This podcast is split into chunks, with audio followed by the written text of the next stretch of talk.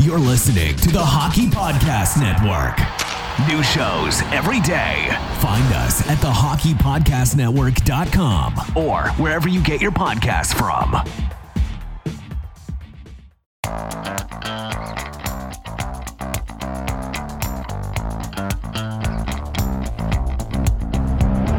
Have you always wanted to hear the hockey stories told from the press box? For your premier source of hockey prospect news from across the AHL, NCAA, Canadian Hockey League, and international leagues, this is your all access pass to the Press Zone, a hockey podcast packed with news, analysis, interviews, and entertainment featured on AHLReport.com. Your hosts, Amy Johnson and Rick Stephens, are experienced, credentialed hockey reporters bringing you stories built from strong connections throughout the hockey community and from inside rinks all across North America. Welcome to the Press Zone. Hey everyone, welcome to this week's episode of the Press Zone Montreal right here on the AHL Report and Rocket Sports Media. The Press Zone, of course, is a proud affiliate of the Hockey Podcast Network, and we are just so glad that you are here joining us today. Uh, we've got a lot to talk about. We're uh, we're glad that you're here for it. Um, I'm your host, Amy Johnson. I'm also the lead correspondent here at the AHL Report, and I'm joined in the studio each and every week by our founder and editor in chief, and that is Rick Stephens. How are you today? I'm doing fine. How are you? I'm doing well, thank you. That's good. You had a good Father's Day. Thank you. You did okay. That was a question, but that must was- that it was must mean you wonderful. did. It was wonderful. well, that's good. We hope all the dads out there had a great Father's Day. Um, and uh, your Father's Day came with a little Habs drama, Uh, indeed, it did. just a, just a smidge, Whether it be officiating, whether it be, yeah, it, it was uh, a little dramatic. a little dramatic. Goaltending, Yeah. Mm-hmm. Boy, we're going to talk about all that today. good. Got lots to talk about today. You have things to say. I think we do. I think we do. Or you think I specifically have? Yeah, you probably do. I'll just sit back. Really? Well, all right then. Uh, yeah, it's uh, it's been an interesting week uh, for the playoffs. Uh, that's for sure. Um, as we're winding our way through the third round of of the NHL, the Stanley Cup playoffs. Uh, of course, Do you the, usually see an eight nothing um, win in a playoff, Boy. third round of a playoff? talk about just a complete drubbing. I agree with Trotz though. If that doesn't like, what else is there to say? If that doesn't motivate you, then you've there's issues. it's gonna be a big game six. And it's interesting for all those who've been saying that that uh, the Canadian division is so weak compared comparative to to the Mm-hmm. other divisions that it didn't happen in the Canadian division or to a Canadian division team. That's correct. I was going to say a word that starts with Y, but I won't because I'm not going to. I don't want to jinx anything. I don't want to jinx anything. Um, but yes, uh, so that's going on. The NBA uh, is currently kind of wrapping up its uh, second round, which they consider their conference semifinals. Um, so all of that action is in full swing, and of course, the action increases from game to game. And and this is really where the contenders are separated from the uh, the so-called pretenders in the playoffs. And to give you some skin in the game, DraftKings will be offering free-to-play pools every day of the basketball playoffs, offering players a free shot at up to $10,000 in total prizes. That's up to $10,000 in total prizes up for grabs each day. And, you know, the best part is that it's free to play. Uh, the DraftKings free to play pools are really easy to enter. You just download the DraftKings app, you go to pools, and uh, you choose from a wide variety of, of free contests for an opportunity to win cash prizes. All you have to do is answer a handful of questions around what you think is going to happen during that bas- that day's basketball games, and then track your results during the evening. Now, questions will range from like which team will hit the most threes to which team will score first. DraftKings is safe, secure, and reliable, so you can deposit and withdraw your money at your convenience. Download the top rated DraftKings app now and use promo code THPN when you sign up to get your free shot at up to $10,000 in total prizes every day of the basketball playoffs. Head to DraftKings Pools page to get your shot at huge cash prizes.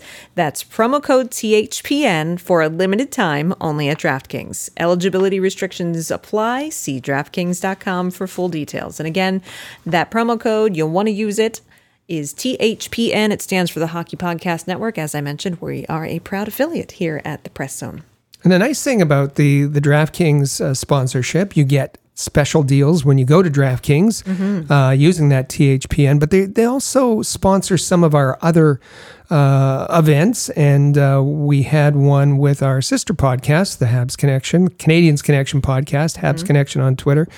Um, and. Uh, we- yeah, we had a jersey contest, and uh, today uh, or yesterday, it was uh, Nancy out in BC who uh, received her uh, Tyler Toffoli uh, brand new jersey from uh, ourselves, uh, Rocket Sports Media, as well as uh, with our sponsors uh, at uh, DraftKings and the Hockey Podcast Network. She was very proud in showing it off, and uh, will be wearing it tonight for the game in Vegas against the Golden Knights. Fantastic. So keep your eyes peeled for additional contests coming down the pike. You never know; you could be the one winning uh, a Habs jersey or or something of the like very soon. That's why it's so important to subscribe. So right now, we'll, we'll remind you again at the end, but right now, while you have a chance, put it on pause and, and subscribe to the Press Zone. I like it. And Canadiens Connection. Mm-hmm. Just do both at the same time. Easy peasy, lemon squeezy. Uh, so what are we going to talk about today? Well, we are going to talk about how the Habs are doing in this third round. Uh, the the action has certainly intensified. Uh, currently, two two going into tonight's game five. Uh, so we're going to talk about. Um, everything that happened uh, leading up to today, and uh, some some controversies that have come up, some new newsworthy and noteworthy things. Um, also, speaking of news, uh, there were two additional contracts signed by the Canadiens this past week. We're going to uh, tell you all about those. Uh, and we did also uh, want to be sure to pay tribute to Tom Kurvers, uh, who unfortunately and tragically lost his battle with cancer this week, uh, and and just want to to talk about him for just a moment and remember him. Then what you really don't want to miss is our second segment. Our second segment is chock full of information uh, right from the source himself. We've got an exclusive press zone interview, one on one, well, actually two on one because it's Rick and I, interviewing Mark Weightman, who is the president and CEO of the brand new ECHL franchise, the Trois Rivières Lions, uh, the Montreal Canadiens' new ECHL affiliate. Uh, Mark is going to join us and he's going to talk to us about everything uh, that you could possibly want to know about what's happening in Trois Rivières right now, from uh, the genesis and, and reasoning of behind the naming of the team, uh, harkening back to the history of the area, to uh, what fans can expect to experience when they when they visit and and attend a game, to why Eric Belanger was the right head coach for them to choose, and and lots of information, including, um, you know, the importance of being affiliated with the Canadiens and, and what that means for them as a franchise and for fans throughout the Canadiens organization, whether it's in Trois Rivières or, or Laval or Montreal. So, really great interview coming up in the second segment. You do not want to miss it. Uh, again, that's with Mark Weightman from the Trois Rivières Lions. Uh, and then, of course, before we wrap up today, we always have a feel good finale to send you on your way with a positive note. Uh, and, uh, and then we'll be all set to uh, settle in and see what happens in tonight's game. Sounds good. So, first and foremost, before uh, you know, we want to talk about this bit of a roller coaster that this third round uh, semifinal has been for the Montreal Canadiens. But I will say, uh, there of course was a lot that happened since the last time we met here at the press zone. Uh, there was the information that came out about Dom Ducharme testing positive for COVID. Um, there were some games in there what I'm actually going to do is we're not going to take you back through all of that. Um, as we mentioned on last week's show, I had the privilege and honor of guest co hosting the Canadiens Connection podcast with Rick uh, this past Saturday, and we covered all of that from A to Z. So uh, if you missed that episode by any chance, um, I would just welcome you to go uh, search for the Canadiens Connection on your favorite podcast platform or just go to allhabs.net and look for it. Um, and take a listen to that episode. That will catch you up on all of the our analysis and and breakdowns of everything that happened in the early part of this series. Uh, what we want to talk about today really is sunday night's loss. Uh, it was it was a pretty big deal rick for for um, the Canadiens to come out of vegas uh, with a 1-1 record on the series uh, to win in that building with that fan base and and the intensity that that brings uh, was a pretty big deal. Um, and coming home, uh, they won again and and go up two one in the series. It's it's uh, something you know we keep talking about how uh, the Canadiens are doing things that nobody expected, um, and I don't think anyone expected the, to see the Habs sitting with a 2 1 series lead after game three. Um, and so we mentioned even on the on on Canadiens Connection on Saturday that Sunday night's game was the pivotal game of the series. Um, that there was going to be a big difference between going into Vegas on Tuesday night for game five, up 3 1 in the series with a stranglehold on it and potentially, uh, you know, with Vegas facing elimination on home ice, or Vegas getting the momentum with a win, tying the series, taking it back to Vegas. Now a best of three with Vegas returning to home ice advantage now with with just three games left, and that's exactly what happened. So, um, from your pers- from from your chair, Rick, what's uh, what are the you know what are the real big things that the Canadiens have to overcome from Sunday's game coming into tonight's game five? Well, first and foremost, uh, that they were so close, uh, that they were so close uh, to taking a 3 1 lead. Um, they played very well, um, particularly defensively. I, I, thought that they played, um, you know, close to as uh, their their game plan as possible. A, a couple of uh, um, areas where there was blown coverage and and uh, uh, but for the most part, uh, and and considering that they're only playing four defensemen, uh, mm. for primarily, primarily. four defensemen, um, they played pretty well, and and and to control the game the way they did, uh, and to come out without a loss has to be extremely disappointing. Um, because yeah, the three one lead in the series would have been uh, would have been would have been series changing. Um, mm-hmm. The the fact that they allowed Vegas to come back, tie the series, and now that Vegas has um, home ice advantage, and and you know it's when when people say about home ice advantage, it's not just the fans, although you know the, the energy of the fans, the intimidating factor of the fans is is a part, but but the re- the rest of it is um, about the, the the matchups and the the final the last change and and um, all of those kind of the long changes. Well, just uh, even knowing the reactivity of your boards in your own building. Sure, um, uh, but uh, you know it's it's it's um, particularly with the defense the way it is uh, in Montreal, being and and the fact that you have a a substitute uh, goaltending coach coming in to to to change those mm-hmm. those defensive pairings. That's much more difficult to do uh, on the road than than it is at home. And uh, is it impossible for the Canadiens to to take two or three uh, two of the, the remaining three games? No, but they've just made their task uh, that much harder. A huge, yeah. it's just massively harder.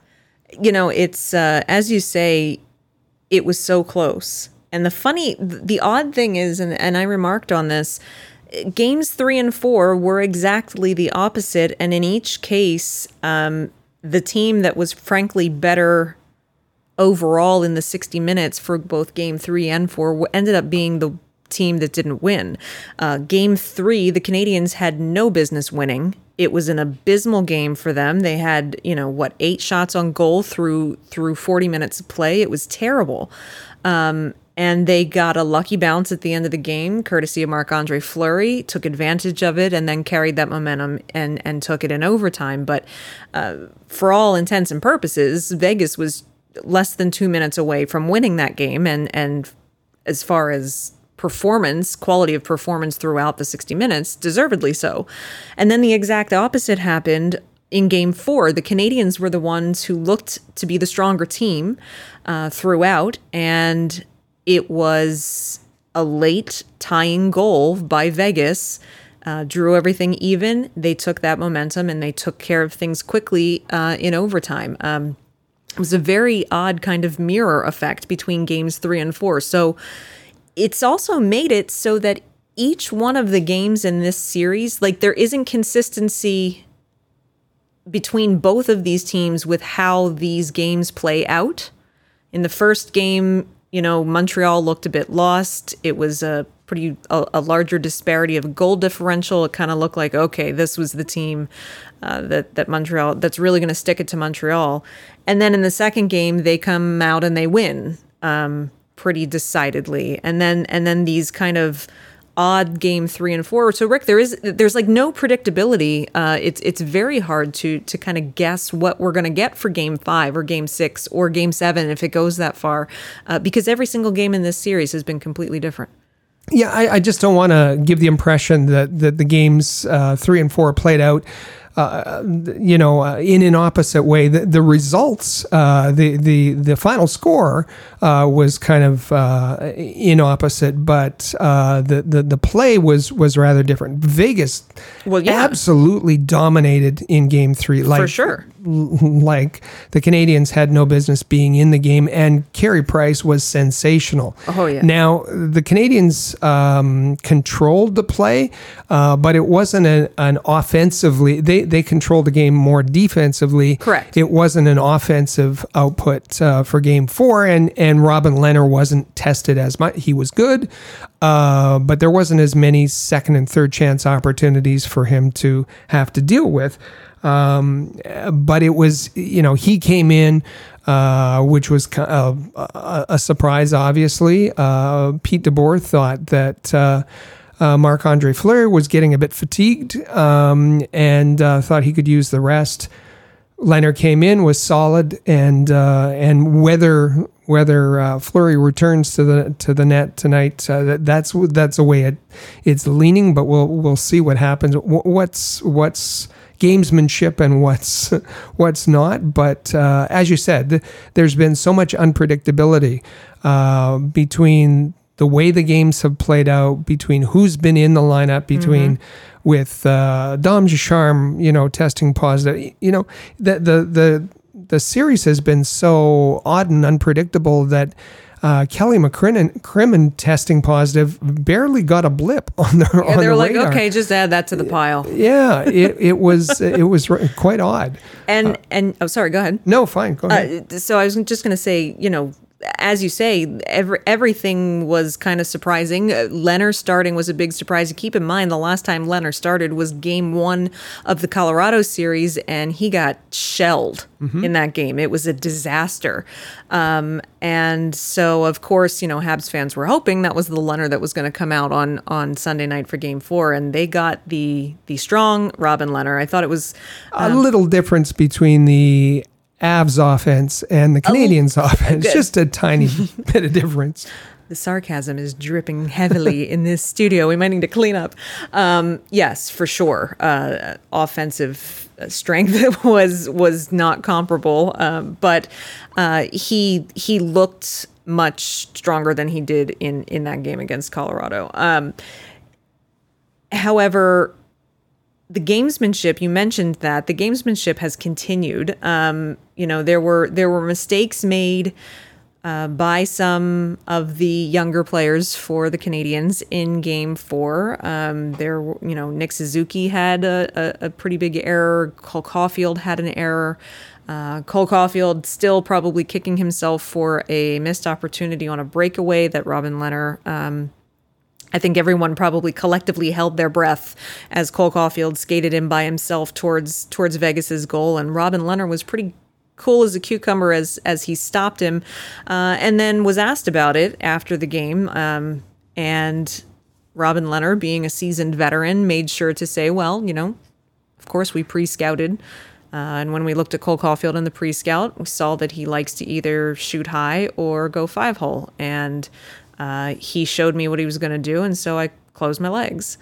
Um, and I think that took plenty of people by surprise that he would come out right out and say that. Um, and Rick today, Cole Caufield met with the media earlier this morning, and it was quite apparent that um, I don't think that he liked being uh, called out as anything close to predictable by the Vegas goaltender. Well, Cole Caufield is used to doing what he wants, getting his way, being universally praised. Um, got a pretty big ego, and and and when you play uh, the way he played in uh, the NCAA, you you earn Rightfully that. so, yeah. um, but uh, goaltenders in the NHL don't act the way goaltenders in um, um, college hockey react, and No. and um, you know you saw it, it was almost pro forma the way Cole Caufield went in, and he expected he fully expected to score. Um, it was interesting uh, that uh, Leonard was was. Uh, so educated about what to expect on a breakaway from Cole Caufield, you you'd you'd hope, you'd wonder, um, uh, but it didn't appear so that Cole Caufield would be equally uh, educated in knowing what to expect on a breakaway from Robin Leonard. Uh, and and maybe Cole Caufield hasn't had to do that in, in college hockey. Maybe he hasn't had to to study goaltenders. Um, he's just used to things happening for him, relying on his shot, relying on his moves, and you could see that that when he missed, he he he couldn't believe that that he didn't score, and it affected the rest of his game. Sean Reynolds from uh, Sportsnet mentioned it um, how uh, Cole Caufield was a different player. Um, and then he made it was Caufield that made the crucial mistake um, in in the the Vegas tying goal, and uh, then Caufield just you know he he played very conservatively after that, and and it affected his game and his offense. So. Um, you could see it was it was it was obvious what Leonard was doing after last game in trying to get in there, and and Leonard's a you know he's he, he marches to the beat of his own drum. He's an odd sort anyway, but um, he w- he obviously had intent when he uh, said that Cole Caufield was very predictable and telegraphed uh, what he was going to do. Uh, Cole F- Caufield didn't like that at all, and that was obvious in the press conference today.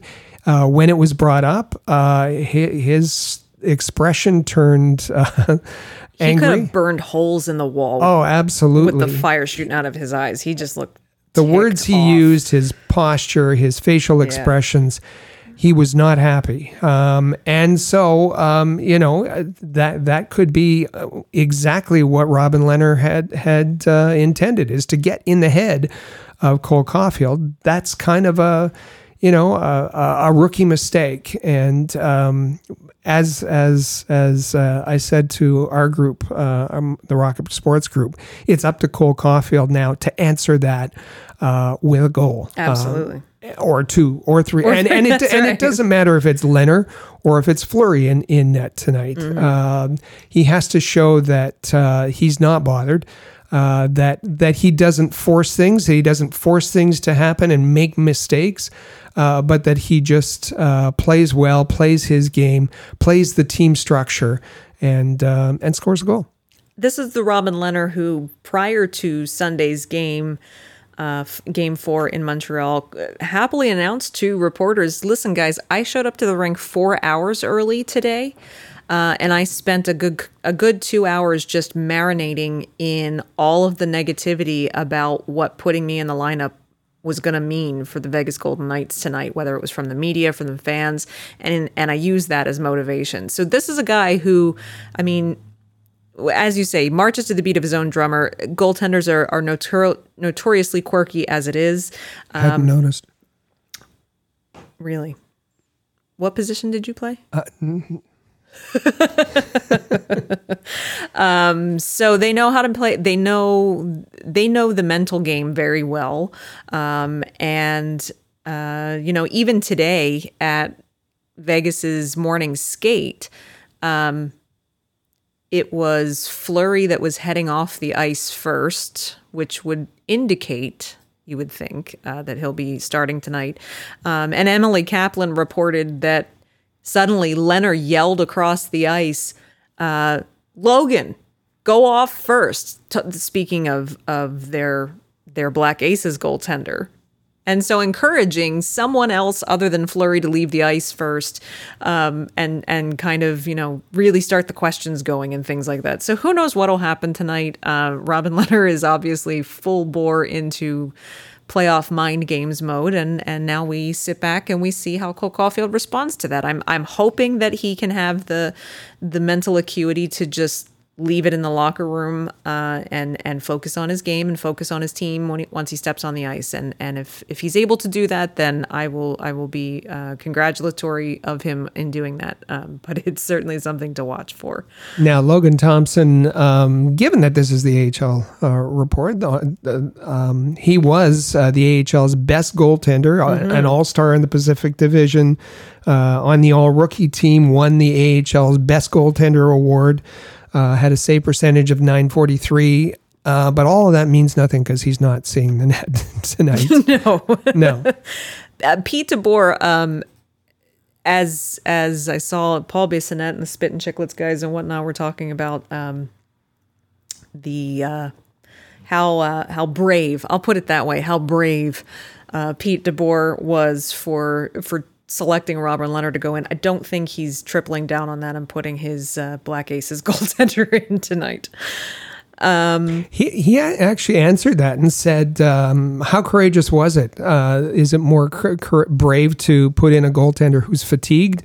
Or uh, one that I have trust in. Uh, I thought it was a really good. He's an excellent coach, he and, really is. and uh, he knows what he's doing. Fans don't think so sometimes, but uh, it certainly worked out for him. And to their credit, I think that Fleury and Lehner have a very good working relationship. People were, you know, of course, oh, Fleury's going to be so upset. And but you saw after that win, Fleury was one of the first ones over the boards and onto the ice and practically jumping up and down like a kid, excited for the team, excited for Robin Lehner. There was no signs of any any grudge, any ill will, or anything that he wasn't starting in that game. So, you know, credit to Pete DeBoer. He manages he manages that bench very well. Um, a couple of contracts got signed by the Canadiens this uh, past week. The first, uh, very pleased to be able to say that on Saturday morning, uh, Lukas Vejdemo was re-signed to an NHL contract, uh, one-year, two-way contract. Um, and Rick, I, I'm I just I'm very very happy for Lukas Vejdemo. He certainly deserves this contract. This past season, you know, we've we've we've been big advocates of him as a hockey player uh, since the first time we saw him playing for Team Sweden in the World Juniors. Um, just his poise, his skill level, his talent, his abilities, his hockey IQ. Um, we could see it was there, and the work ethic. Um, of course, he's you know he's one of those players that is, you know, taking the the slightly longer route to the NHL. Uh, there's been some ups and downs. There's been some seasons that he's really struggled, but this past season was really a standout year for him. And even I remember even speaking with him on there on on the exit day. You know, ta- he just he talks about how uh, how much more confident he feels. He feels that this is some of the best hockey he's played in a while. He wants to build on that for next year. I'm just, I'm super excited to see that the Canadiens value him in that way as well. And I'm excited to see what he brings to training camp in the fall. And it was nice when he was called up uh, that that he wasn't out of place at, no. at all. Uh, but this year in the AHL, his his game really matured. As you said, he's he's very smart. Um, he's he's uh, got a great work work ethic and uh, playing a little bit more physical too, and and uh, he'll be somebody to watch in the fall. And perhaps part of the reason that he really did have a, a, a an upward movement this season was because in addition to the 13 points that he had in in the 27 games he played with the Laval Rocket, he was one of the players that opted to play in Europe um, in the fall when the European leagues got started and everything was uh, postponed here in North America. So um, he played 16 games uh, over there with two goals and eight assists in those 16 games. So he had, while he didn't play a full AHL season, he had a you know a much more full hockey season, even though still abbreviated, but a much more full hockey season than than some other people did, um, and I think that probably played well to his advantage. Uh, the other contract that got signed uh, this week is uh, Laurent Dauphin earned himself a one-year, two-way NHL contract with the Canadiens. Uh, he in his 16, uh, sorry, in his 21 games uh, with the Laval Rocket this season, he had 16 points. Uh, of that were were five goals, um, and Laurent Dauphin seems to be a the fans seem to like him in Laval. Uh, Joel Bouchard certainly likes him. He does he does rely on him uh, plenty. Um, I see him as a. I, I believe he's with the Black Aces right now. I think maybe question Mm-hmm. mark. Um, He is. He is, and but but I truly I see Laurent Dauphin is an AHL player. I don't see much NHL upside for him. Um, so the the the two way NHL contract I think is is probably pretty exciting for him. I, I think that's uh, a little bit of a stretch. I would have I would have seen him on an AHL on an AHL contract, but um, congratulations to him. Uh, he certainly has. Um, at least made an impression within the Canadiens organization uh, and and with the fans. And uh, the 26 year old will be back for another season. The uh, press release from the Canadiens was sure to uh, mention that he is a Quebec-born uh, player. Um, you know, he's he's approaching 300 games in the AHL. He's an he's an AHL player, and and and listen, his his uh, foot speed uh, at the AHL level is um, is questionable. He's a step behind uh, at that level, so he certainly he doesn't play the game with pace uh, or he doesn't have the foot speed, you know, that's that's that's uh, that's out of the question for his NHL. Will he get a chance just um, to fill a role? He might, uh, but yes, he's he's there because he's a you know a lunch pail kind of player that that Joel Bouchard likes, and and he's a, a local player that fans can cheer for. Absolutely. So expect to see lots of him in Laval uh, next year, and uh, hopefully he can uh, continue uh, being productive for the Rocket and and Joel Bouchard uh, there in the AHL. Uh, one other thing that we wanted to mention before we head to to our break, uh, just wanted to pay tribute to uh, former Canadiens defenseman Tom Kurvers. Uh, of course, won the Stanley Cup with Montreal back in 1986. Uh, at the age of 58, he uh, tragically lost his uh, battle with lung cancer this week, uh, and uh, and is no longer with us. Rick, it, you could see the, you know, whether it was from the AHL, the NHL. Um, of course, you know, spent uh, most recently uh, serving as assistant G- GM for the Minnesota Wild um, actively. Um, you could just see the tremendous outpouring all across the hockey world uh, upon the news of the passing of Tom Kurvers. uh, both in his playing career and and uh, in his playing career, he was uh, a very skilled defenseman, uh, uh, puck moving defenseman. Um, in in his playing career and his his post playing uh, career um, in um, you know director player personnel or scouting, he was um, um, associated with nine or ten organizations, and you saw all those organizations and and uh, many others, uh, you know, expressing their um, yeah, their their real sadness. This is a, a tragic situation. Uh, Tom Kurvers, um, you know, has the distinction of he was a, a Hobey Baker Award winner and and one of three Canadiens uh, to win the Hobey Baker Award. Uh, Tom Kurvers, uh, Blake, then Blake Geoffrion, and and of course uh, we talked earlier about Cole Caufield. Absolutely. So, our thoughts and condolences go out to the Kurvers family and the Minnesota Wild uh, and everyone else who is feeling the pain of his loss this week. We are going to take a quick break. On the other side, an interview you do not want to miss. We've got an exclusive uh, sit down with Mark Weightman, the president and CEO of the ECHL's newest franchise, the Trois Rivières Lions. Uh, that is coming up right after this break. You do not want to miss it. We'll be back right after this.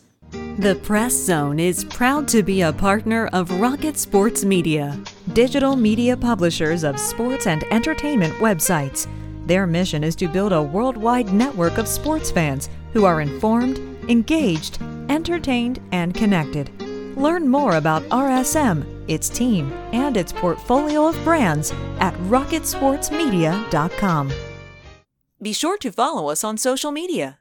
Find us on Twitter at the AHL Report. Check out our original game photography on Instagram at AHL Report and watch our exclusive video interviews with players, coaches, and other notable hockey names on our YouTube channel at All Habs. Just remember to turn on notifications so that you never miss a video. The AHL Report, your premier source for Laval Rocket, Lehigh Valley Phantoms, and all American Hockey League news. Rocket Sports Media is currently recruiting talented, motivated, and committed people to join our team.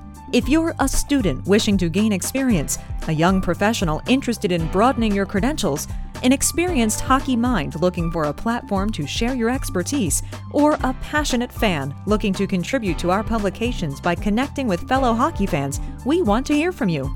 If you are bright, loyal, passionate, and willing to dedicate yourself to a remarkable team, visit ahlreport.com and click the Join Our Team tab at the top of the page today.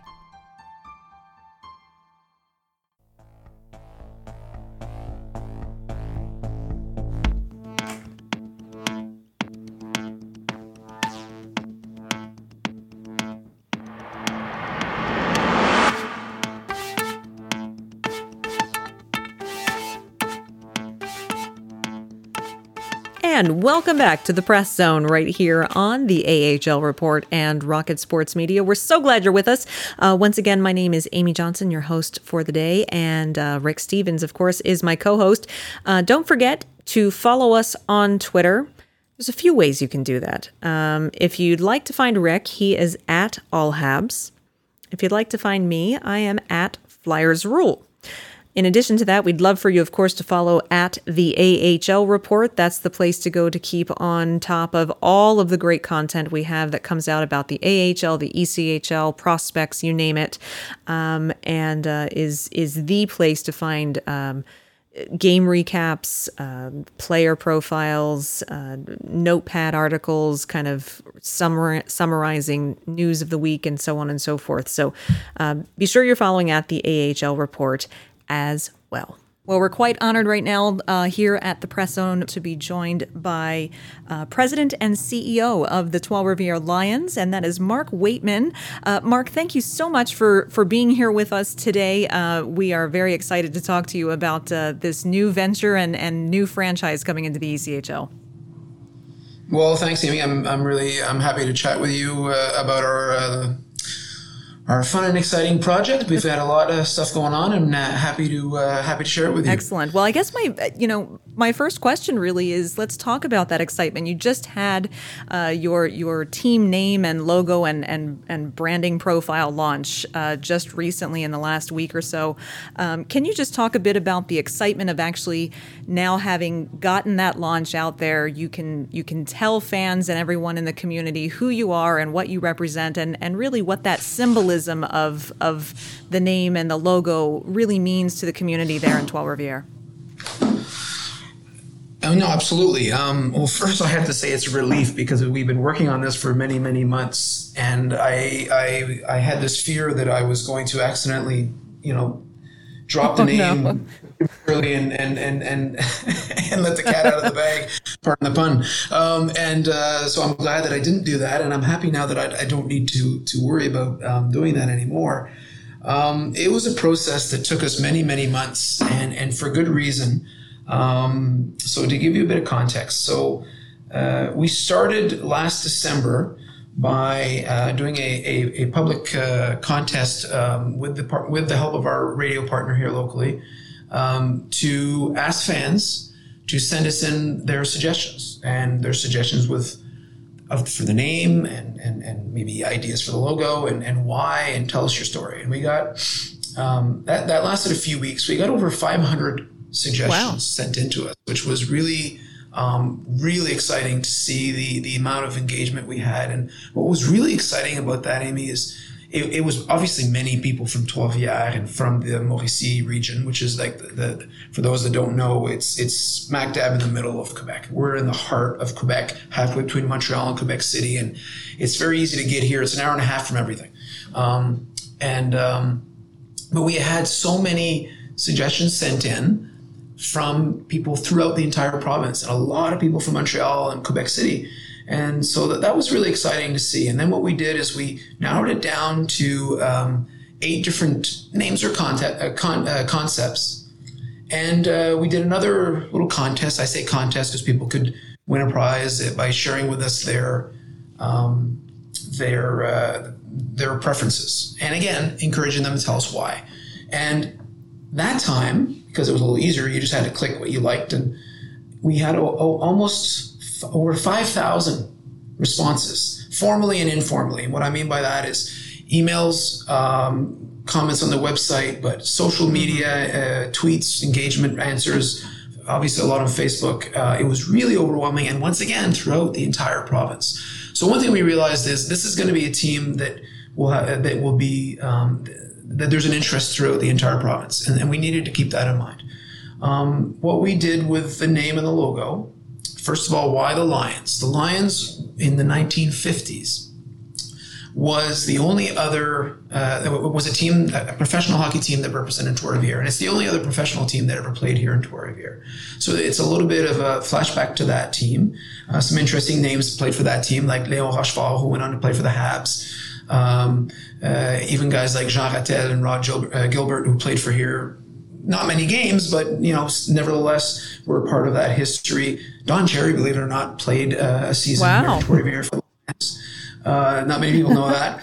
Um, so there was a, there was a fun history there, and so that was the reason for the Lions. But now to explain the name and the branding um, in this these two processes that I just explained to you, where we engaged the fans, we got a lot of suggestions that were really rich in history, really engaging, and really uh, we found very very interesting.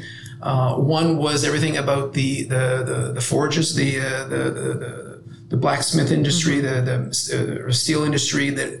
Uh, was the pride of, of, of all of Eastern Canada at many at, at, a, at a time uh, several hundred years ago that, that still today Les Forges du Saint-Maurice is, is, a, is a national landmark and museum and, and very uh, important here.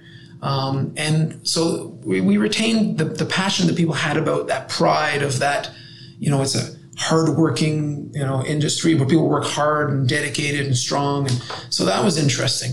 Um, we also had suggestions that were um, related to the history of the region or the city. Some people even suggested the team should be called the 16. It sounds better in French, trust me, but the 1634s, which was the year of the foundation of the of the of the city in 1634, the second oldest city in in uh, in all of Eastern Canada, or all Canada for that matter. And so, again, it was to the pride and history of the city. The, another name that was brought up was Le Flambeau, which loosely translated is, is the mm-hmm. torch. And um, obviously, there's a neat little tie in there with the tradition of the torch with the Habs, you know, to you from Falling Hens. We passed the torch from captain to captain over the years.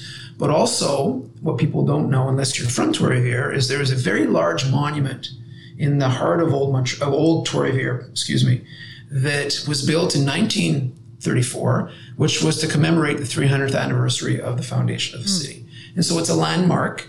It's a big pillar that has a flame on the top of it, uh, a little bit like the Olympic flame cauldron or whatnot. And um, it's another pride, it's just a pride of, of the city here. Um, and the city was founded by uh, Sieur Laviolette, uh, who uh, the, the, the, very large bridge that crosses the St. Lawrence here is named after, and a lot of different statues and things like that. Obviously, the founder of the city. So when we um, learned about all of this and we looked into it and we met with historians and we talked to we you know we looked into the history books ourselves and talked to people that knew of the history of Trois-Rivières and the sporting history as well we found it too rich a story to not to, to, to ignore. So what we did was we endeavored to try to incorporate these other stories into the concept of the lion all along keeping in mind that our brand, we want to be very, very Québécois. We're going to have a lot of homegrown players playing, and we want to be the ECHL club for all of Quebec. So, our logo, for those that haven't seen it, it's the face of a lion, but in the shape of the uh, fleur de lis. Mm-hmm. So the the which is the, the, the the strongest Quebecois symbol that you could have, which you find on the Quebec flag. But within the design of the logo, first of all, it's blue, which is Quebec blue, and steel gray, which is a tie into the steelworks industry. Um, the head of the lion, the top of the mane, is in the, if you look closely, is in the shape of a torch, le flambeau, tying into the monument and the history of the city. And um, if you also look at the uh, the mustache and the the little pinch or beard of, of the lion, uh, you realize that if you look, if you were to Google La Violette or Sieur La Violette, the founder of the city, it was back in those days where you had the little curly mustache and little.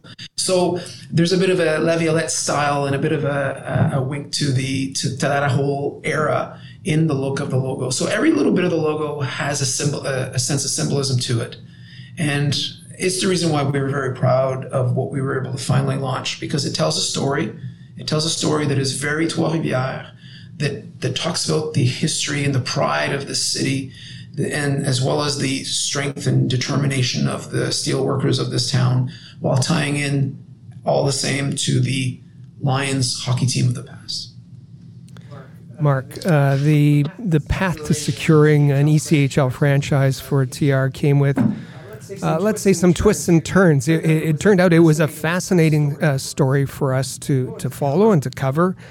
Um, and guiding the ship uh, the whole way was Dean MacDonald, chair of Deacon Sports Entertainment. Uh, he brought you on board. He brought uh, Marc Andre Bergeron, uh, who had been uh, an envoy, envoy, of sorts for Trois Rivières. Um, can you talk about uh, Dean, his commitment to bringing the franchise, his leadership through this this whole process? Well, clearly, if, it weren't for Dean, none of us would be talking today. Um, his uh, his passion and, and, determination to to to make this happen is is really you know ninety eight percent of why we're here today. Um, and uh, the um, there, there were some obstacles, there were some challenges uh, early on for, for, for a bunch of different reasons. Um, but, uh, you know, again, he, he, was determined to make this work. Um, and uh, at the end of the day, when we were able to sit down uh, with the people here at the city and and and and really look at the project as a whole and and and, and figure out what the best um, path to, to success uh, was, both for what we wanted to accomplish as a as a hockey organization and, and also a promoter because we we also have the commercial rights to the building. We also have the uh, we run all the food and beverage, and we will be the official uh, uh, exclusive promoter for for other sporting events in the building or other events uh, uh, at large. Um, we were able to uh, really get a clear picture of what is a win here for the city and what is a win for us, and how do we make sure to make those two things meet in the middle. And um, and and that's how we were. And honestly, from from that point forward. Um, it, was uh, it was smooth sailing. I mean, it, took a lot of time. There's a lot of details that need to be tied up. Um, I think uh, I'm, I'm, actually very very proud of the way that we were able to tie together um, so many of the details so that we so that nobody has surprises down the road uh, on the city side or on our side. And I think um, it's a it's a model to be. Uh, uh, maybe uh, uh, used as an example for for uh, for others in the sense of um, being able to to to really I realize this may sound a bit cliche, but to make sure that it's a win-win, but not just in words, but in, in facts at the end of the day when everything's all done. And uh, so thanks to Dean and, and, his willingness to to to invest here locally, um, his his vision has been very from the very get-go is uh, this needs to be a Trois-Rivières team. We need to become a part of the fabric of this community um, you know, with youth hockey, with the business community.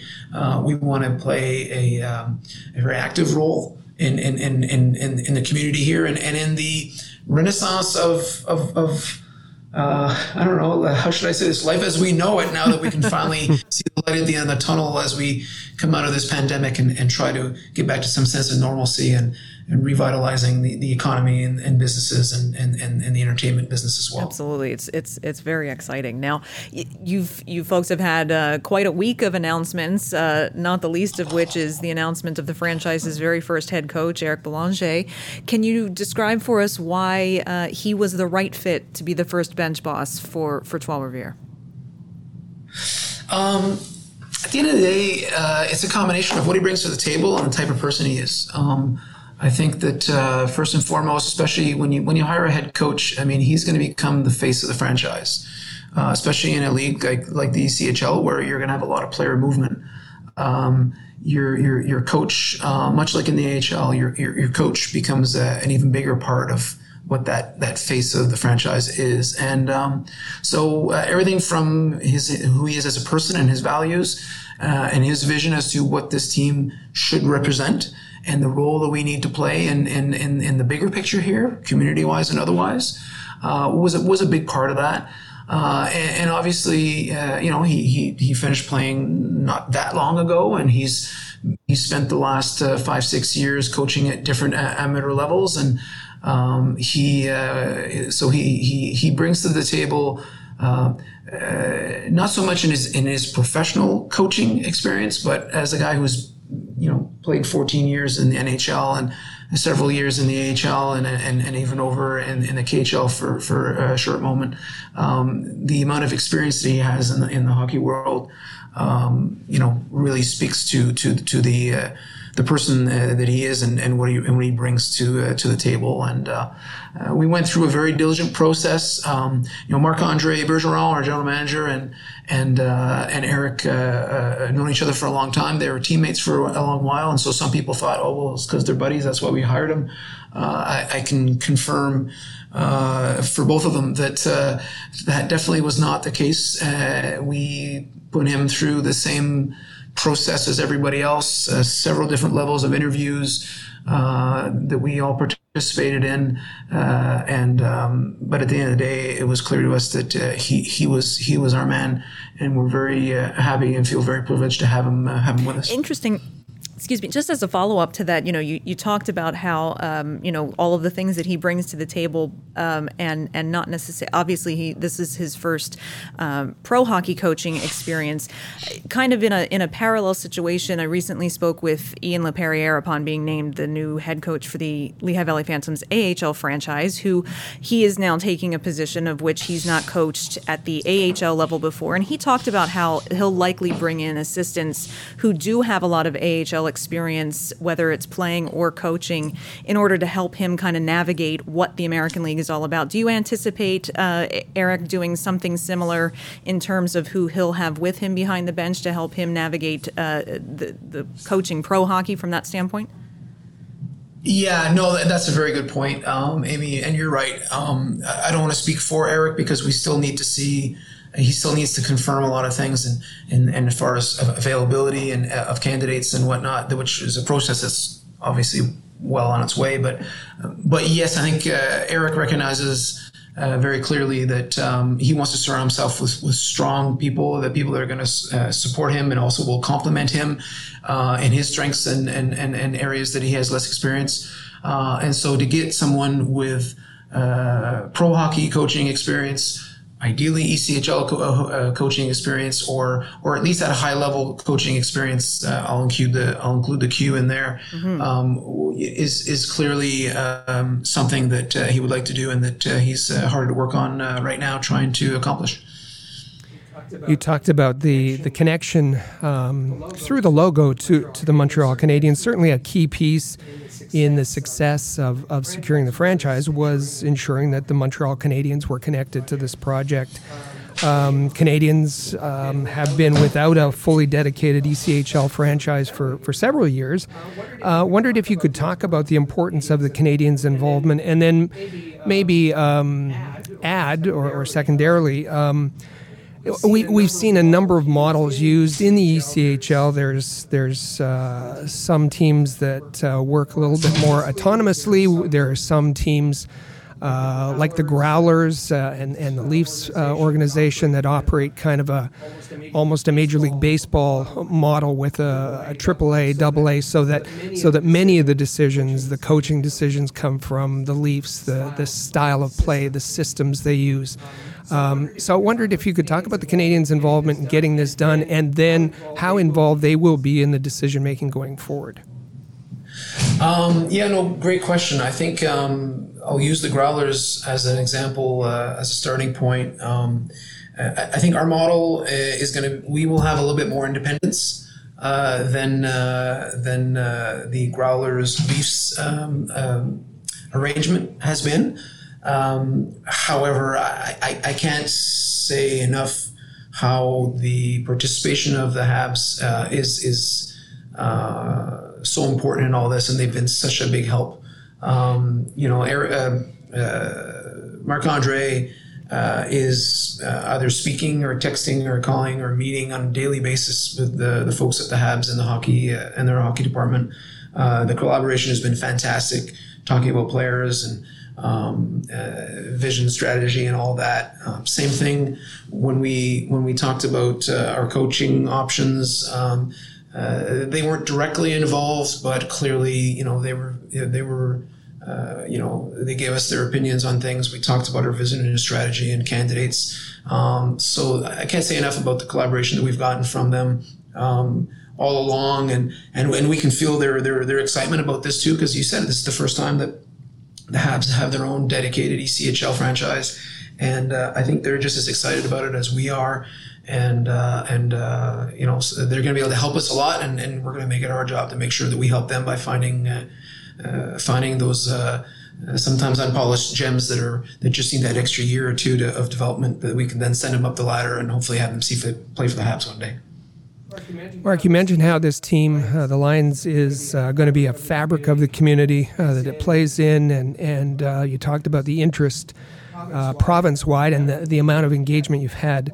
Also, so you're going to feature homegrown players and and and market directly to uh, your community. But on the other side of that, we know that that Habs fans are everywhere, and we we certainly have seen that now in the semifinals of the Stanley Cup playoffs and and uh, covering. We've, we've also seen how uh, the interest uh, worldwide, globally, uh, about the Laval Rockets. Um, so, um, do you have plans to to reach beyond Quebec to Canadiens fans through your through your broadcasts, through your websites, through your social media, to to ensure that they're engaged as well? Well, we want to be able to reach. Uh, we want to be able to conquer if, if, I can use that word. That's a good word. Um, uh, you know, take on the world. But no, we want to start. Obviously, all Habs fans. Um, uh, we, we would like to be able to, to, to, to, reach all of them and be able to, you know, uh, convert them to being uh, fans of the Lions as well because we're a part of that family. Mm-hmm. Um, we're, we're, obviously we're going to start with our own backyard, which we're here in the Sea, and then uh, uh, and and the province. I said said to you and Amy, you probably remember me saying this to you a couple of years ago. You know, the Habs are Quebec's NHL team. The Rocket need to become Quebec's uh, AHL team for all of the province. Well, I'm going to add another to that, another line to that saying is our objective is to be Quebec's ECHL team and to represent all Quebecers. And so you're, you're right to mention broadcasters. Uh, we hope to have some uh, really good news to announce uh, soon as far as uh, uh, games on TV and, uh, and, and having a reach that would reach throughout the province and and also throughout Canada on on, on, on some French specialty channels. Um, and, and, and as you just said, and, and try to you know conquer the fans that are that are that are Habs fans uh, that are throughout throughout the country and, and, and wherever they are. And um, the, the beauty, though, if I come back to the Quebec part, is um, you know something that I, I've always been so, especially coming from the football world originally in my in my, my, my first life, um, was uh, I, I love the the the the devotion to fans, like a guy who comes out of college comes out of like comes out of like like Tom Brady comes out of Michigan. He's always going to be a Wolverine, but he's, he's, he's a Patriot and now a Buck, but he's he's a Wolverine, and and fans that will still, especially from that college, you know, follow him forever for that reason. Um, and uh, you you don't necessarily get that as much in some other sports. I find Now, here in Quebec, in the Q, with all the players coming out of the QM, uh, I can't say it properly in English, the uh, LHJMQ. Uh, I, I, don't have the acronym in English. I'm, I apologize. Okay. Let's call it the Q.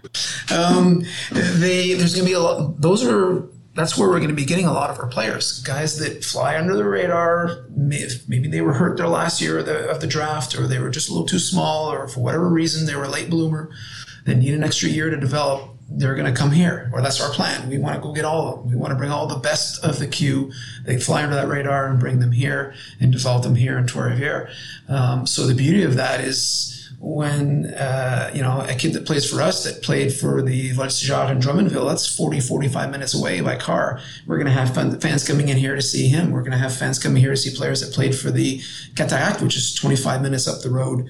Uh, throughout the province, you're going to have a lot of that. And I think on TV, the same thing. They're going to want to see their former player playing at that next level and having that sense of pride. And same thing for players that are playing on visiting team. We're going to be able to market that. We're going to market the fact that you know, Jean Pierre so and so is playing for Cincinnati, and when the Cyclones come into town, we're going to talk about that because you know fans of that player that maybe played for a Q uh, team here are going to want to see him. So um, it gives us a great opportunity to be able to really grow that fan base my next my next question for you mark is kind of is kind of twofold i'll give you the first part of it first and that is let's talk for a moment about you know Quebecers and, and Canadians in in general are very proud of uh, their junior their roots in junior hockey and and those teams across the country in in junior hockey.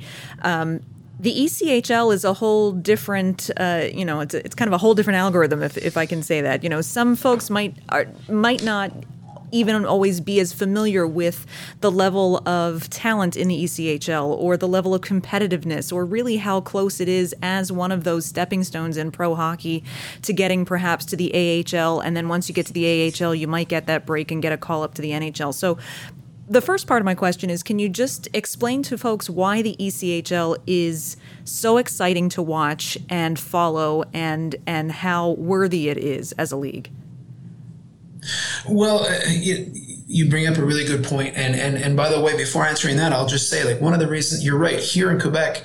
For years and years and years, it's been junior hockey and the NHL. And the main reason is because we didn't have AHL for so many years and we've never had ECHL. So one of our main objectives right out of the bat is we need to educate fans on what the ECHL is because they don't know. Some people don't know there's pro hockey and um, so so that's a, a, big part of our communication strategy over the next year and it was the same in laval with the rocket people didn't know what the heck the AHL was anymore because we've been spoiled in quebec with only having nhl and the junior um, and then um, Uh, as far as now how exciting this league is and, and the quality of play i was talking about it with, with eric belanger just the other day he says people don't realize. He says I've been watching five games a day the last few weeks, just already scouting and looking at players and doing all kinds of preparation work. And he, and, and he says this is this is really good hockey. He says the playoffs are going on right now. It's fantastic hockey. People are going to be very pleasantly surprised when they see this up front for real next year. And um, and I think the other part to that question that I want to address is it's also what the ECHL is today because a lot of people in Quebec that do know of the ECHL still have, and, and, and, this applies to the HL as well, still had the perception of what it was. Mm-hmm. And you guys know better than better than than anyone how uh, you know the amount of coverage that you've done in both these leagues over the years, how the leagues these two leagues have changed a lot. Um, I'd say the AHL in the last 20 years and in the ECHL in the last 10 to 15. Mm-hmm where it's gone from being mostly independent run clubs that are just trying to organize the best hockey and, uh, uh, uh and get the best players possible and put on a show to becoming affiliated with the NHL, being a part of the development process for players, which also allows you to bring in players that are very highly touted um, um, prospects uh, you know, first, second, third, fourth round draft picks uh, in the A, and and more often than not, maybe third, fourth, fifth, sixth round draft picks, whatever in the in the E, where um, you you get those those NHL uh, uh, uh, talents that that that need the extra year or two or three to develop, and so that vocation as a developmental league for the ECHL is really where where I think this league has really turned the corner and and and, and turned into something new, and it's very very different than what the ECHL was in its first years back in the late 80s, early 90s. And so um, we need to educate people that don't know a lot about the league at all, and we need to re-educate people that think they know a little bit about it because of what it used to be. And I think that's the exciting part is, is seeing that alliance um, and seeing how uh, the, the seriousness of the development of the players has, has, has grown in leaps and bounds. And also seeing the, the really talented young guys that are out there uh, performing uh, with that clear path of I do well here. I know where I'm going next, and it's an hour and a half down the road. And if that goes well, you, you can take the metro if you want and get to the Bell Center. And uh, and that, that's the path we want to you know draw out for people. Just just a quick uh, follow up to that. Um, in order to, to help introduce the, the ECHL uh, to the area, I'm wondering about the connections with the AHL. You know, um, when the Canadiens affiliate was in Brampton, and I remember talking to uh, Colin Chaulk, uh, Colin, who wore a number of hats there. Um, uh, but head coach uh, said that that we expect to get uh, three to five players, three to five skaters uh, from the AHL, from um, uh, the AHL, and a goaltender. Are, are, those discussions? Do those kind of granular discussions? Do they they happen? And it, would that help you? You know, there there'll be some names that. Uh, fans will know from the AHL, and will that help you introduce the ECHL to uh, your community? Well, I think it will, uh, not just because it may be names that people have already heard before, because in many cases, you know, the, the, if there are players in the A that are being sent down here, then they're probably the youngest or the newest, and they're not that well known. But where it'll help us is, um, you know, we can talk till we're blue in the face right now about how players are going to be going up and down, mm-hmm. and and how our, our our our our role here is to help develop more players and first of all, our role here is to win, but also develop players and send them up to the to the to the rocket. But only once they actually see it happen will it really take effect. And so, as soon as we get into those first few months of the season, and and then you see, you know, uh, maybe there's an injury in Montreal who ends up calling somebody up from Laval, so then Laval calls somebody up from here, and and all of a sudden they see that that movement of players and and the same thing players come the other way and especially with goalies i find that you know if you look at the list of players that have played in the echl that have gone on to play in the nhl there's an unusually high number of goalies it's true. one because as you guys know goalie is the is the position that sometimes takes the longest to That's develop right. and that you get the, the, the oldest rookies in the league because of that position and um, and also a lot of goalies coming over from, from maybe, maybe playing in Europe that that need the extra time on the North American ice and uh, and style of play to, to get to get accustomed to the the speed of play and whatnot. So. Um, you know, as soon as we get that, you know, and there, and I don't know why you always tend to focus on the goalies. Uh, well, I don't know why. In Montreal, it's very clear we focus on the goalies. We can go through a long list of names of why, um, and so they kind of stand out. And so as soon as we maybe get a goalie that gets sent down here, that's a name, um, that's going to be exciting, and people are going to see that. But you know, it was, it was the same thing in Laval, right? Like the like even last summer when we saw Alex Belzile on the ice for the Habs in, in the bubble during the playoffs. Boy, oh boy, was that a sense of pride for for all the all the Rocket fans. And um, an, an example, and he wasn't the only one over the last few years, as you know. But that's when fans really kind of go like, okay, I get it now. Like I, I really see how the Rocket helped develop real players that are going to become real star players, or you know, or, or, or significant players in the roster for the Habs as soon as we get our first um, from uh, from Trois Rivières that makes his way up and one day puts on the red, white, and blue at the Bell Center, uh, then we will have come full full uh, full circle in telling that story. the the other half of of that question, of course, is not only um, and I and I really appreciate uh, your answers to both of those questions, uh, and and certainly concur that you know that that education about what the ECHL and the AHL, for that matter, currently are is is very important. Um, on the fun side of things, what can fans who will come and watch uh, a Lions game in person this fall? What can they expect for their fan experience? What are what are you hoping to to give them as an experience, particularly if it's the first time they've ever seen an ECHL game? Well, I'm, I'm glad you asked that question because, and, and you can't see me because I'm right now, but I'll tell you I'm grinning ear to ear because, so so on the ice, I mean, you know, Marc Andre and Eric have talked about it. They're gonna they're gonna build a, a strong team. They they don't intend on wasting any time to make sure that we have a competitive team on the ice, and you're going to see some great hockey. But over and above that, let's talk first about the, building. Okay, I'm sitting in the Colisée right now in our office. The building's not quite done yet, but it's almost done. Um, uh, a little under 5,000 uh, capacity. Um, the Colisée is just is going to be spectacular. Um, great sight lines, uh, great atmosphere because everybody's going to be in so close. Um, we have a beautiful three-part center hung video board, state of the art. Uh, we have a full power ring. We didn't we didn't even have that in Laval. We have a full power ring. So the, so the LED that's three or four feet high that goes mm-hmm. all the mm-hmm. way around the, the, between the first and second level between the suites and the and the lower stands. Um, so we've got a lot of fun toys to play with. Uh, we've got 22 suites in here that are that are beautiful. Wow. Um, as nice as the one at Bell Center. They're they're very big. They're actually I think even a little bit bigger in some. And uh, what's really neat about our suites because they're cantilevered over the lower deck. Um, the first row of the two rows in the suites is equivalent of 12th row from the wow. ice. So you are on top of the action. Um, it's really going to be a, a, a great uh, fan experience.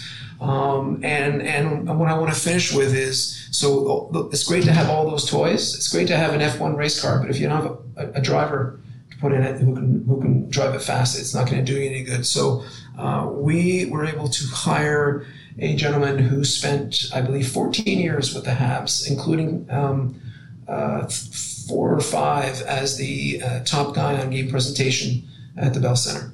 Um, who uh, who has his own business right now and does does a, a few different things, but he uh, will be our, our director of game presentation, and so the the the level of um, production uh, and the game show and the entertainment uh, that's going to be built around this, um, I feel very bullish on. Uh, we we intend to be uh, every bit as professional and as exciting and fun uh, as we were at the Rocket. And as you know, at the Rocket, it was every bit as fun as it was at the Bell Center.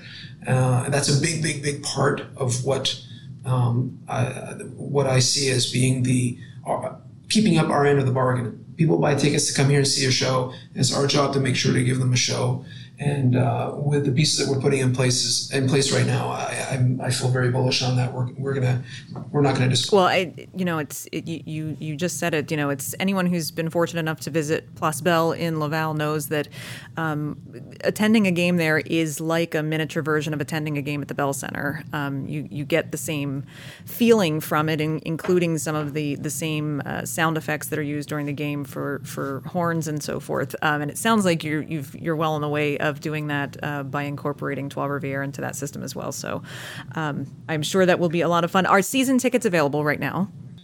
season tickets are available. We launched them at the same time as we launched our brand last Thursday. Uh, response has been phenomenal. Uh, things are moving along very, very well. Uh, and it's a very affordable product. Uh, season tickets are, are available starting at $15.75 a game. Wow. So it's under 16 bucks a game for a season ticket. Um, and even the best seats, we're talking about 20 some odd dollars for seats. That, you know, you, you could be between the blue lines behind the bench. Um, and so, uh, very affordable product. People responded really, really well. Uh, and so we're really excited about that. So uh, can't wait to, to, to get to October 21st. We're not only kicking off our, our season at home, but we're kicking off the entire ECHL. We play Thursday night, the 21st of October, and the entire rest of the league starts the next day. So we're going to get the stage on our own. We're pretty proud of that. We're going to play the Growlers. So we'll have the Habs and Leafs uh, rivalry uh, kick off for the first time, and um, and uh, we're pretty excited about it. Excellent. Well, I know on behalf of me and Rick and all of us here at Rocket Sports Media, uh, we wish all of you the best of luck with it and congratulations on on, on the inaugural season. Uh, I know that we are looking forward greatly to uh, providing coverage of, of the Lions uh, starting this fall uh, on our websites. And uh, Mark Weightman, President and CEO of the Trois Rivières Lions, we can't thank you enough for joining us today and kind of giving us a peek behind the curtain of, of how things are going out there. and we're looking forward to it this fall. Well, thank so much, Amy, Rick, as well. Um, I appreciate you guys uh, uh, talking a little bit about us, and I, and I can't wait to to have you guys here and come see a game. Rick, I have to say, uh, we had even mentioned to Mark uh, before we started recording the interview that uh, it seems like practically just yesterday uh, that we first met him and, and got to interview him uh, when he was with um, Groupe CH and, and at the AHL All Star game uh, with with the crew from Laval a, a few years ago. Um, and it seems it's time just flies by, and it was just very good to get to have a, a nice conversation with Mark again. He is he's always a great interview. Uh, he's so passionate about whatever he's working on, and, and, in this case, he just sounds so so so excited to get the Trois Rivières Lions uh, off the ground and up and running this fall. For sure, very passionate sports executive has the experience uh, in knowing to have uh, first the vision and and and the imagination and all these great ideas. I remember when we talked to him, he was uh, talking about bringing the All Star Game to uh, Laval, and right. and um, and and now being in this uh, enormous project and bringing the ECHL to Trois Rivières. Absolutely. So we thank Mark again. We we look forward to having him on the show again soon, and uh, for sure, we also look forward to taking him up uh, on on coming and seeing a, a game and, and covering a game there in Trois Rivières at some time soon.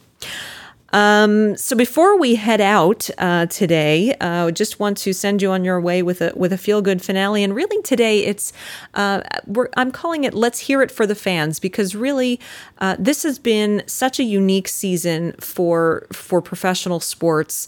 You know, it's it was uh, completely different for the players, for the staff, for the coaches, for management, for sports media. Um, but really, the sports fans were the ones who have been so vocal just about how how much they've appreciated uh, having their favorite teams back on their computer screens and television screens and and radios and so forth, and giving them something to look forward to through such a challenging year that we've been through. Um, and Rick, I have to say, uh, you know, a big thank you and a big kind of shout out to all of the fans and followers uh, and loyal listeners that we have both here at the press zone uh, at our sister podcast, The Canadiens Connection, which you co-host with with Joe Whalen, um, and frankly, our social media platforms across the board for Rocket Sports Media. Um, you've mentioned on the Montreal Canadiens side of things that the All Habs uh, Facebook page has just been going off the charts this playoff season with all sorts of engagement and fans talking, not just commenting on posts and whatnot, but really talking and having uh, friendly debates and conversations with each other on the page uh, and and on the All Habs Twitter account as well. For sure, and and the reach on on the All Habs Facebook page has been.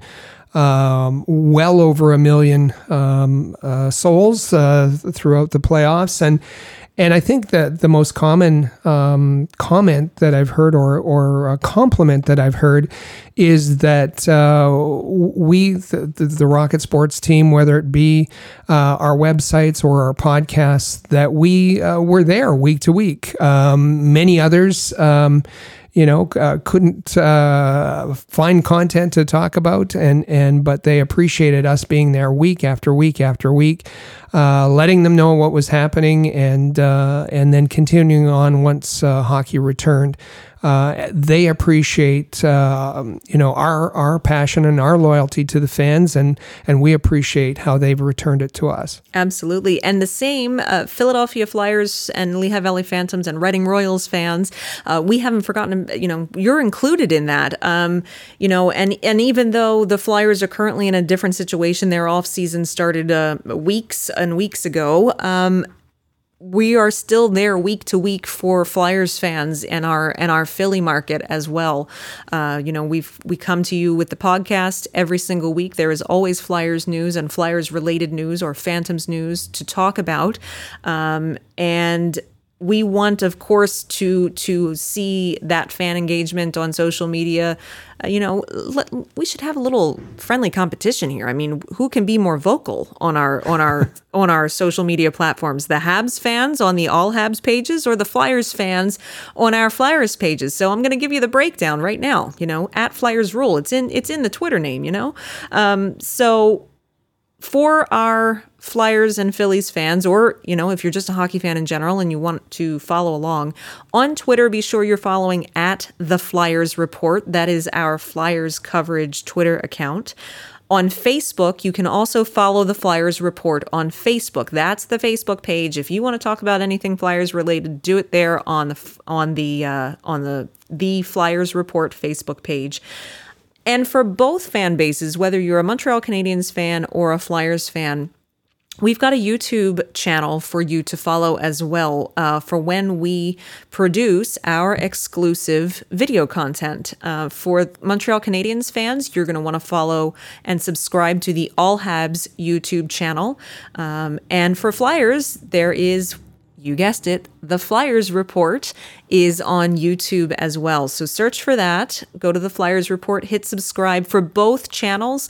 Make sure you hit that notification bell. That way, YouTube will tell you when we've uploaded new content for you to watch and enjoy and share. Uh, you don't have to go searching for it. And we just want to say a big thank you to our loyal fans, followers, friends. Um, we do this day in and day out our sports media coverage, our fan reaction coverage from those members of our team uh, that that come at things from kind of a fan perspective, our journalists, uh, our analysts. Uh, our graphic designers, our content creators, all of us get here together at Rocket Sports Media because you, the fans, are there each and every week to consume it all. And we are so thankful for that.